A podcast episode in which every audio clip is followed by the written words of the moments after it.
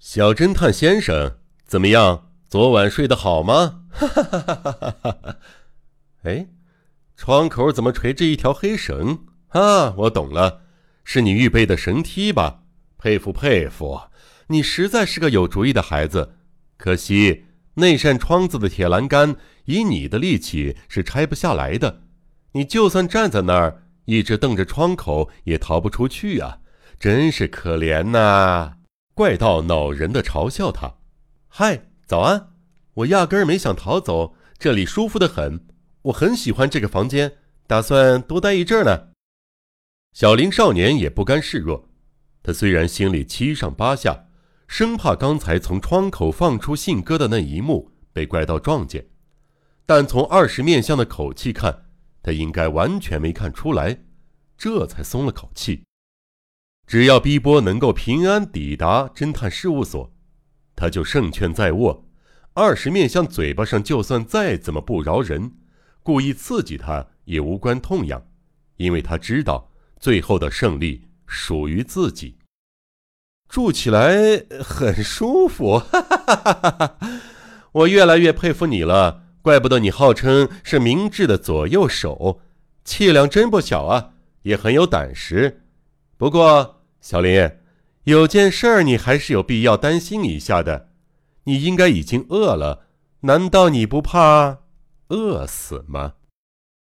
说的什么傻话！接到逼波的报告，警方现在应该正派出大批警察赶过来，这个你还不知道呢。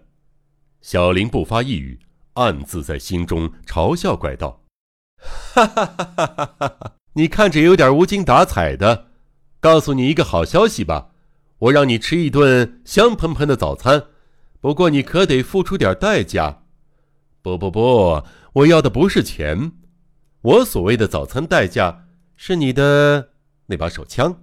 只要你把那支枪乖乖交给我，我就吩咐大厨立刻送早餐过来。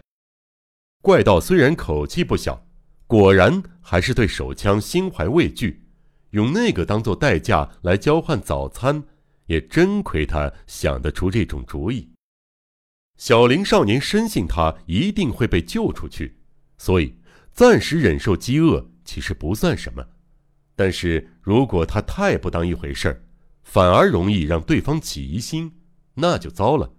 况且，反正那把手枪也派不上用场了。唉，虽然不情愿，也只好答应你了。其实我的肚子快要饿扁了，他故意用不甘心的口气回答。怪盗没想到他是在演戏，还以为自己的计谋得逞了，当下得意洋洋。哈哈哈哈！哎，看起来就算是了不起的少年侦探，也敌不过饥饿啊！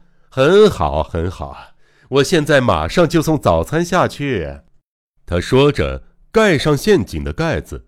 面孔消失在洞口，不久，天花板隐隐传来怪盗命令厨师的声音。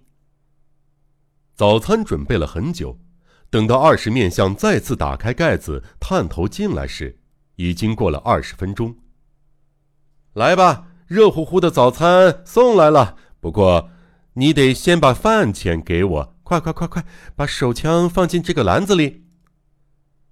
吊在绳子下的小篮子。晃悠悠的往下坠，小林少年听命行事，把手枪放进篮子里，篮子立刻被拉到天花板上。然后，等篮子再一次放下来的时候，里边排放着三个还在冒着热气的饭团、火腿、生鸡蛋，还有茶壶。就俘虏而言，算是相当豪华的大餐了。好了，你慢慢享用吧，只要你肯付出代价。想吃香喝辣都不成问题。至于午餐，这次我要你用钻石来换。枉费你辛苦弄到手，我很同情你。不过每一次都得用一颗钻石交换，纵使你再舍不得，毕竟也不能拿它们来填饱肚子。换言之，那些钻石我要你全部交换，一颗再一颗。哈哈哈哈哈哈！啊哈哈哈哈！当饭店老板好像也挺有趣的。看来怪盗二十面相对于这桩奇特的交易颇感愉快。不过，他真能称心如意的讨回钻石吗？或者又怕在那之前就已先沦为阶下囚了呢？